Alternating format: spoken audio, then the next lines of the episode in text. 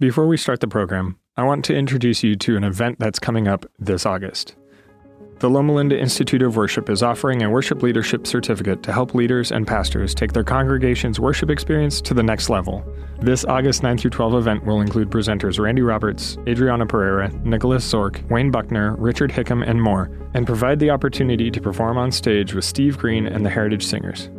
Come sing, pray, write new music, share testimonies and resources, and grow together with like-minded worship leaders from across the world. Go to L L I W dot net to register. Welcome to the Loma Linda University Church Sermon Podcast. We hope you will be blessed by the message. Sons and daughters of the living God, happy Sabbath. I don't like fishing.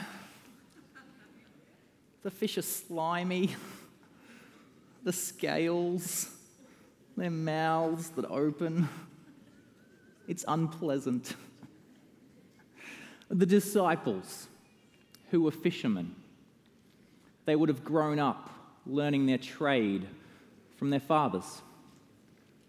As soon as they were old enough to be on the boats, as soon as they were old enough to swim, they would have been there working with their fathers and their uncles. Boats made out of wood, covered in pitch and tar, grease. Nets that constantly needed fixing.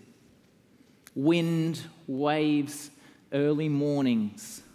Fish, scales, blood, birds everywhere. That is what they did. And if you had have gone to one of the disciples when they were young, when they were children, and you had have asked them this question, what are you going to be when you grow up? You would have confused them. What do you mean? What am I going to be when I grow up? I hope to be myself. No, no, what, what's co- the career that you're going to have? What are you going to do for a living when you grow up? I'm going to be a fisherman, of course. My father is a fisherman. My grandfather is a fisherman. That, that's what I'll do. And that is how it has been for much of Earth's history. If you were born the son of a fisherman, you would grow up to be a fisherman. If you were born the son of a baker, you'd grow up to be a baker. If you were born as a peasant, I hope you like being a peasant, because you'll grow up to be a peasant. If you're born into the royal line, you'll grow up to be royalty. If you're born as a woman, you would work in the home. It's how it has been for much of history. If you were born a Stanley, do you want to know what happened? You would work in the stony fields. Eh, that was my people. Stan, Stone, Lee, Meadow, Lee. We worked with stone, making our houses out of stone. It was all stone and wood and wheat and sheep. Pretty much the game The Settlers of Catan, if you're familiar with the board game. That was what would happen if you were born a Stanley. You would work with stones. That was up until a couple of generations ago, when my great-grandfather began preaching. He began preaching as a prisoner of war. He preached to his fellow soldiers to keep their morale up. When he came back to Australia, he continued preaching. My grandfather was a pastor. My grandfather's brother went to seminary and would preach while he farmed. My father is a pastor.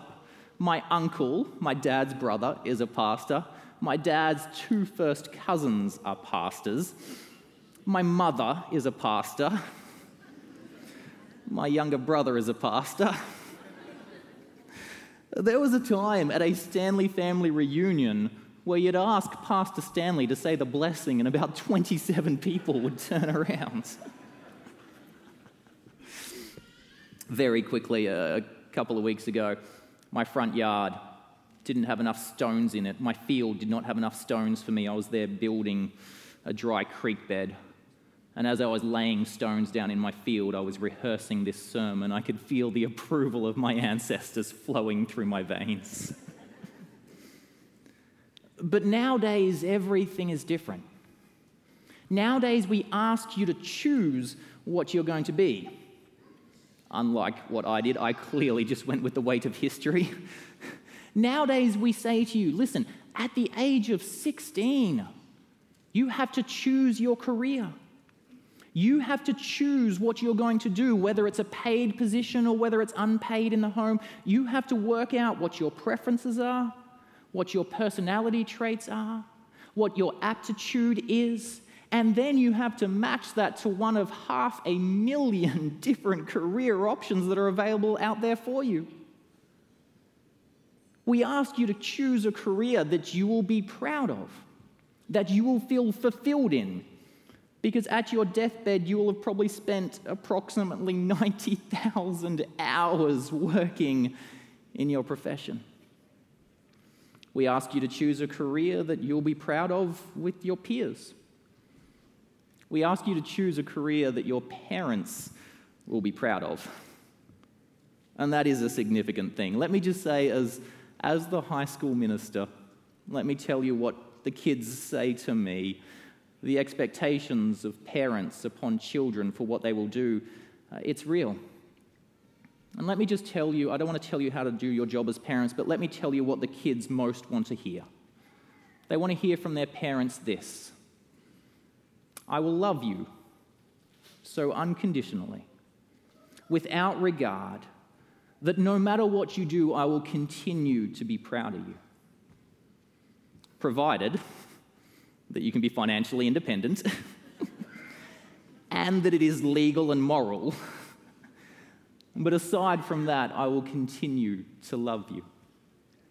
And so once you have chosen this career, then you go out, and if it's a paid position, what we do is we give you this valuation, this literal money exchange where we say to you, hey, this is how much you are worth in this community, in this society. We exchange that. We give you this valuation. And so it's no wonder that these days we so easily, we equate our identity with what we do. We treat it like it's the most important question to answer. What do you do?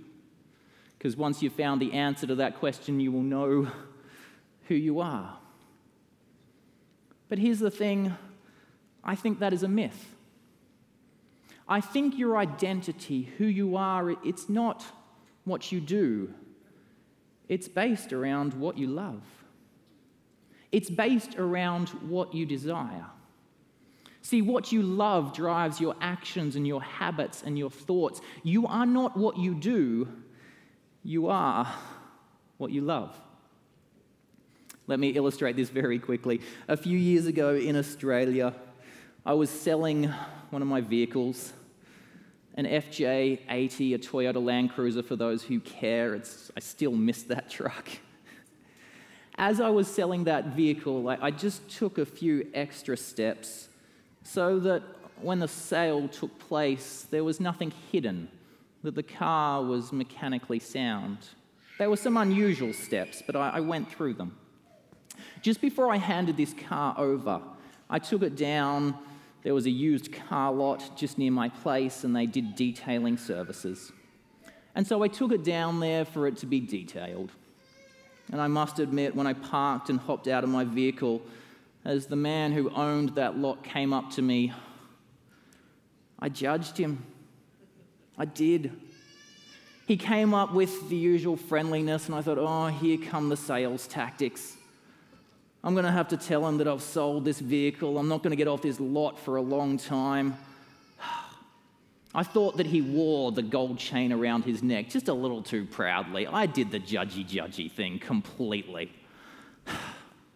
He comes up to me, what's happening? I need this car detailed. Why? I've sold it. Oh, tell me about the sale. And he asked some questions. And in the conversation came up kind of the steps I'd gone through. And he became confused and curious. But, but why did you do this? And why did you do it like that? And eventually I just quoted something I'd heard my father-in-law say, actually. that I guess I've always just found that the expenses you pay, to be honest, are worth it. And at that point, his reaction was so sweet and priceless. He grabbed me by both of my shoulders. This massive smile comes across his face, and he says, "I'm a Christian too." He hadn't asked. I hadn't said anything about my profession. He just said, "I am a Christian too." And he pulled his gold chain out, and on the end of the gold chain, there was a cross.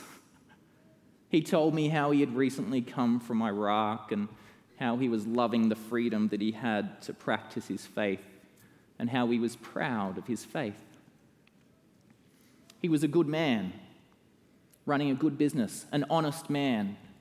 His identity was not found in what he did. His identity was most truly found in what he loved. You aren't what you do, you are what you love. So who are you by your desires? Who are you by what you love? The disciples, they were fishing. And then along came this apocalyptic peasant preacher, proclaiming the kingdom of God, doing things that no one else has ever done since or before on this earth. And he said, "Come, follow me." And so they did. They left their nets and they followed Jesus. But as they followed, they were sure that he was setting up a kingdom like the other kingdoms that they knew. Kingdoms on this earth filled with fame and riches and spoils and power. As they followed, it was the mother of James and John, the wife of Zebedee, who said to Jesus what the disciples didn't have the courage to say. "When your kingdom comes, I'd just like to reserve uh, the left and the right spot for my boys. Can, I, can, can those seats be theirs?" And Jesus had to say, "Listen, I don't think you understand what you're asking for. When my kingdom comes, I will be coronated on a cross. I'm not sure if you want your boys on the left and the right-hand side of me then." But they didn't understand this kingdom of Jesus. They stayed with it.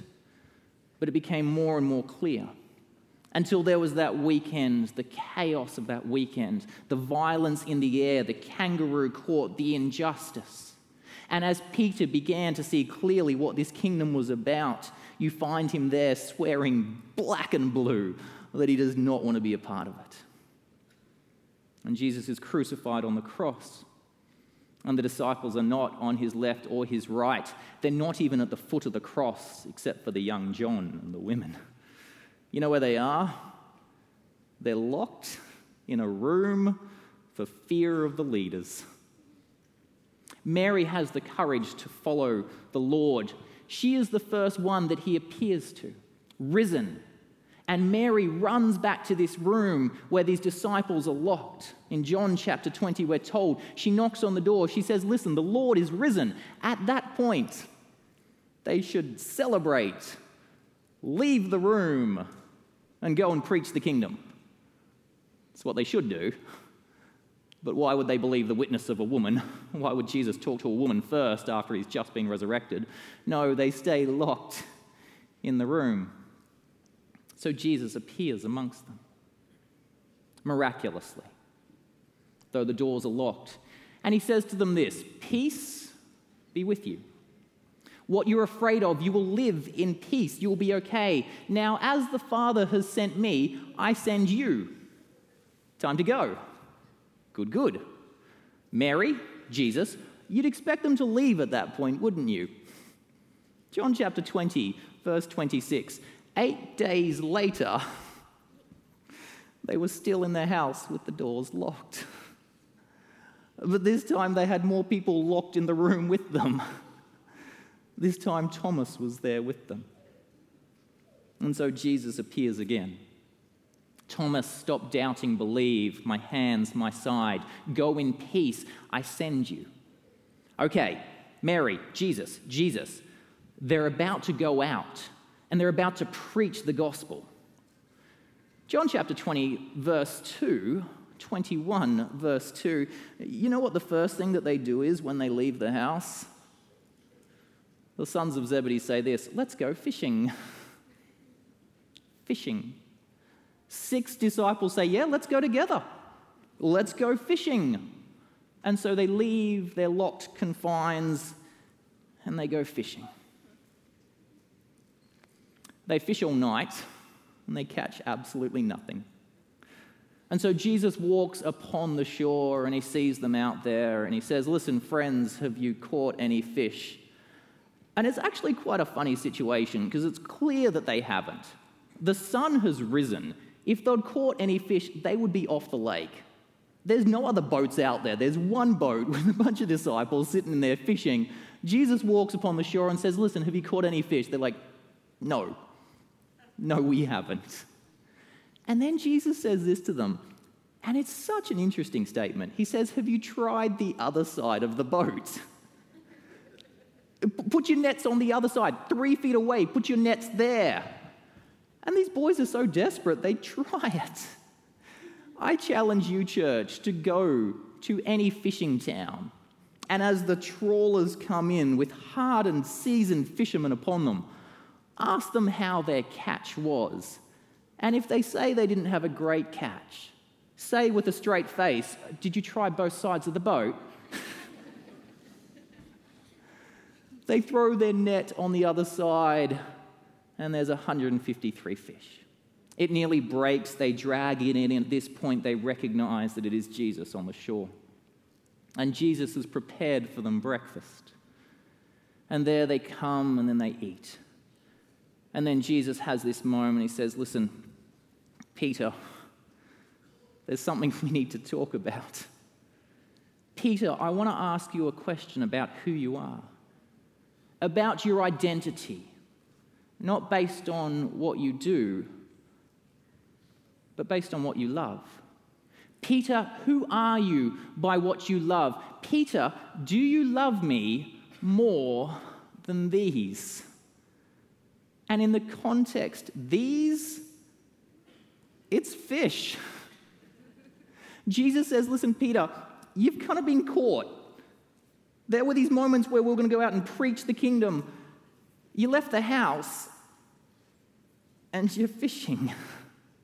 So it's a fair question. Do you love me more than fish? Have you fallen for the fish? It was Saint Augustine, an incredibly profound thinker and writer. He had troubles in his life early on. He had troubles with desire for food, and he had troubles with lust. And he found that three things were happening to him because of his desires. He found, first of all, that he was never satisfied. He found that all of his relationships around him were breaking down. And he found that he kept on doing things that he didn't want to do. And so he reflected on this deeply and in prayer, and he came up with an answer that I think is actually very, very profound. He said, the problem in my life is disordered loves. It's not that you shouldn't love food. Food is delicious. It's not that intimacy and beauty are bad things in themselves. But listen, your loves must be in order. Too often, he said, we pursue these lower-order goods above the higher-order goods, and in that we create sin. What's he saying, very simply? He's saying, listen, God's law is, first of all, love God with all your heart and your soul and your mind and your neighbor as yourself, and then everything else after that. But if you love food, and your love for food comes at the expense of someone, it will never satisfy. You can love your career. That's a fair thing to love. But if your career is the ultimate reason why you exist, if your career is all that you live for, it will never be good enough. That position is to be occupied by God. Essentially, he is saying this, listen, if you love people and use things, you'll be okay. But if you use people and love things, it will all fall apart. The kingdom of God, he says, is set up in such a way that if you pursue justice and kindness and righteousness first, all of these things can be added to you. But if you pursue all of these things first, you will lose all of them. And so Jesus comes to Peter and says, Peter, are your loves in order? Do you desire first the kingdom of God, or do you love fish more than me? You know that I love you. And so then Jesus pushes the question again. He repeats the question to make sure that Peter is sure. He asks the question, Peter, do you love me? Are you sure? There is a Russian film. It is called The Stalker. It is a nineteen seventies, it's this post-apocalyptic sci-fi film directed by Andrei Tarkovsky. And it is widely considered a work of absolute genius. It's a story, though, that has at its center, there's this terrifying truth. The plot goes like this. There is the stalker, that's the Russian transliteration for guide, and then there's a writer and a philosopher. The writer and the philosopher are meant to represent the epitome of someone who is reflected upon their life, somebody who knows truly who they are. And they go on this journey to what is called the room. In that room, when you open the door, you will have revealed to yourself your truest desire, the thing that you most truly want, the desire that has hurt you the most, the desire that you truly truly want. And the storyline goes like this. They make this journey, they get closer and closer to this room, and as they get closer, they become more and more scared. Eventually, when they get to the room, the writer and the philosopher, their courage fails. They're not brave enough to look and to see what is in that room. They are scared that what they truly desired, oh, maybe they can't live with that. They're scared that what they thought they truly desired might be not what they actually did desire. They're not brave enough to come to the recognition of the truth about what they actually want in this life. And so they leave the door closed. There is another guide that comes. This guide is named Porcupine, and he takes a man to this room. This man, as he comes to this room, he has lost his brother. And he is sure that what he truly wants in this life is his brother to live again. And he flings open this door, hoping that revealed to him will be his living brother, and he'll receive his brother again. But in this room, there is nothing but a dirty pile of cash. And he can't live with that. The point of the movie is this. First of all, our identity is found in what we desire. But secondly, we can be wrong in what we think we desire. And so the question is this, do you have the courage to open the door and to ask yourself what you truly want? Jesus comes to Peter. Peter, are you sure about what you truly want? And that's the question for us. What is it that you truly want in this life? Is it goodness? Is it family? Is it joy? Is it fun? Is it church? Is it to be the smartest person in the room? Is it money? Is it power? Is it someone or something that might be illegal or immoral? What is it that you truly want? If you have the courage to answer that question, you'll be able to go forward. Peter, what is it that you want? Are your desires Orders, uh, your desires in order? Peter, what is it that you truly want? Are you brave enough to ask that question? And so then he comes again. And this time, as Jesus repeats the question, the refrain on the end becomes clearer. Peter, do you love me? If you love me, go feed my sheep.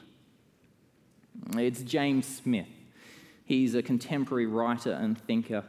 And he makes an very good argument on a presentation he's done on the Veritas Forum. He says this, listen, Our desires, our wants, are sometimes programmed for us by our habits. He says this, listen, we would all agree that, in theory, being a consumerist to a fault is a bad thing. We'd all agree that basing our entire identity and value on the possession of things, believing that we will be happy when we achieve this next desired object, would all agree that that's, that's not a great way to live. But he says the reality is, is that many of us live that way. Why?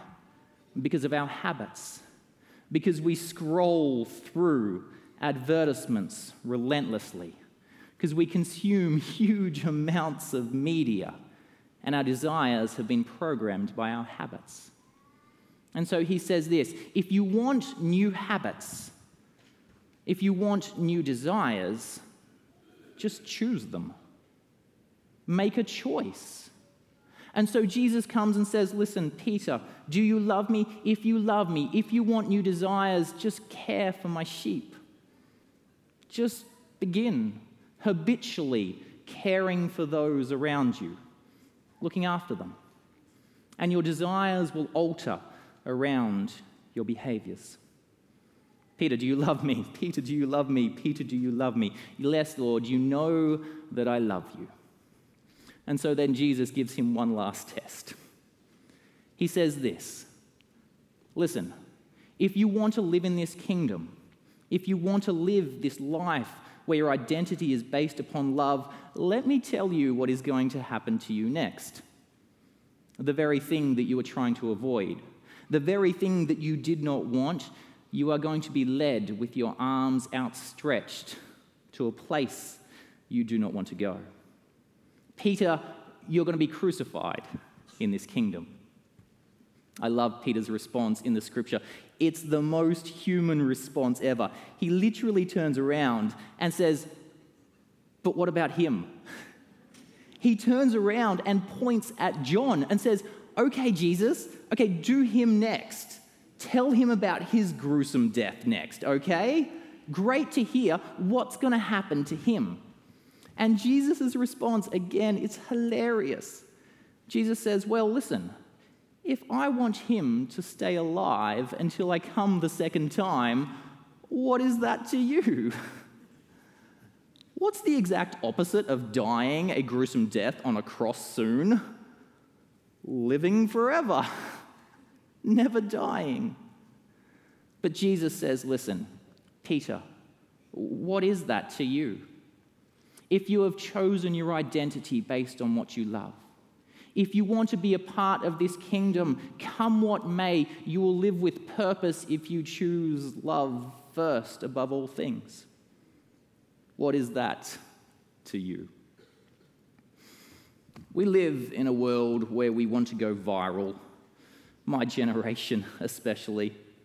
We want to be well known for what we do.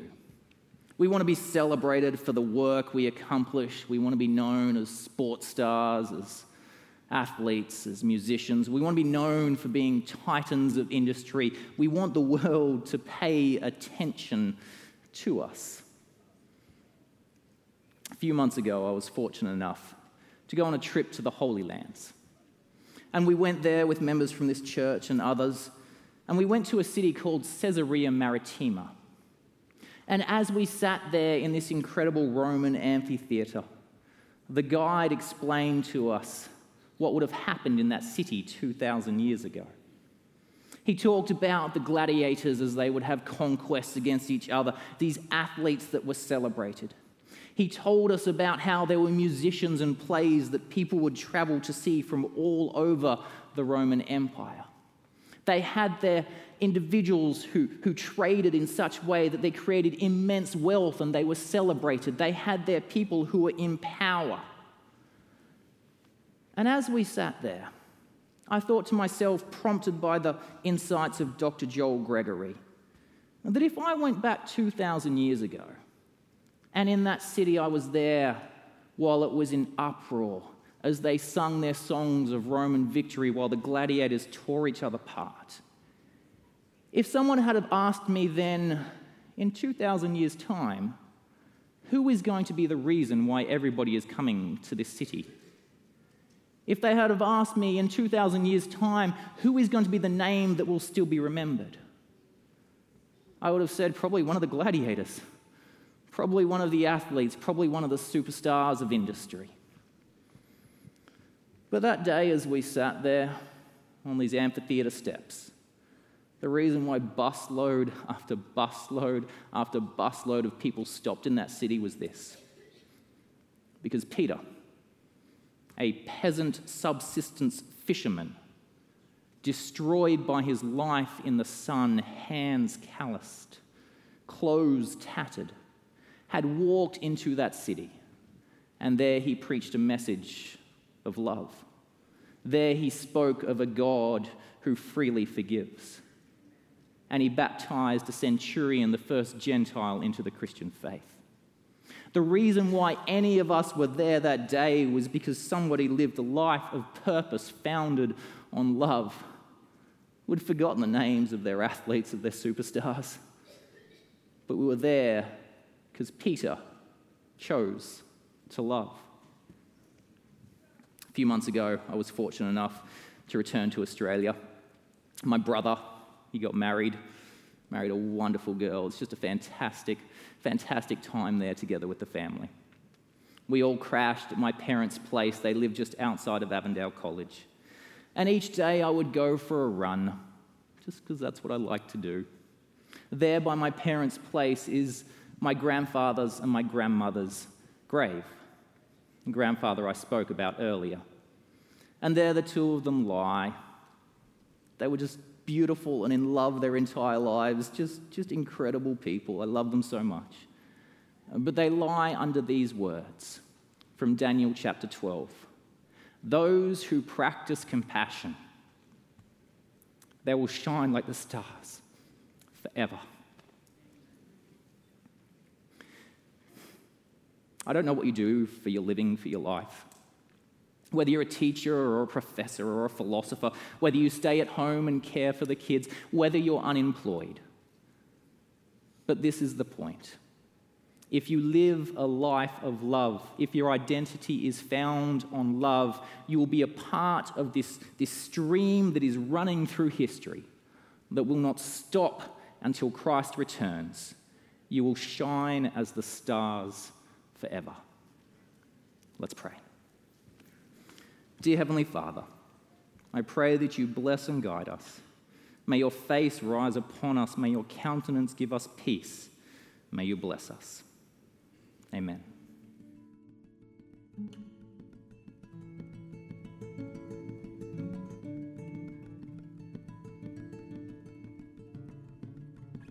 Find more podcasts, videos, church events, and how you can support the Loma Linda University Church at l l u c dot org.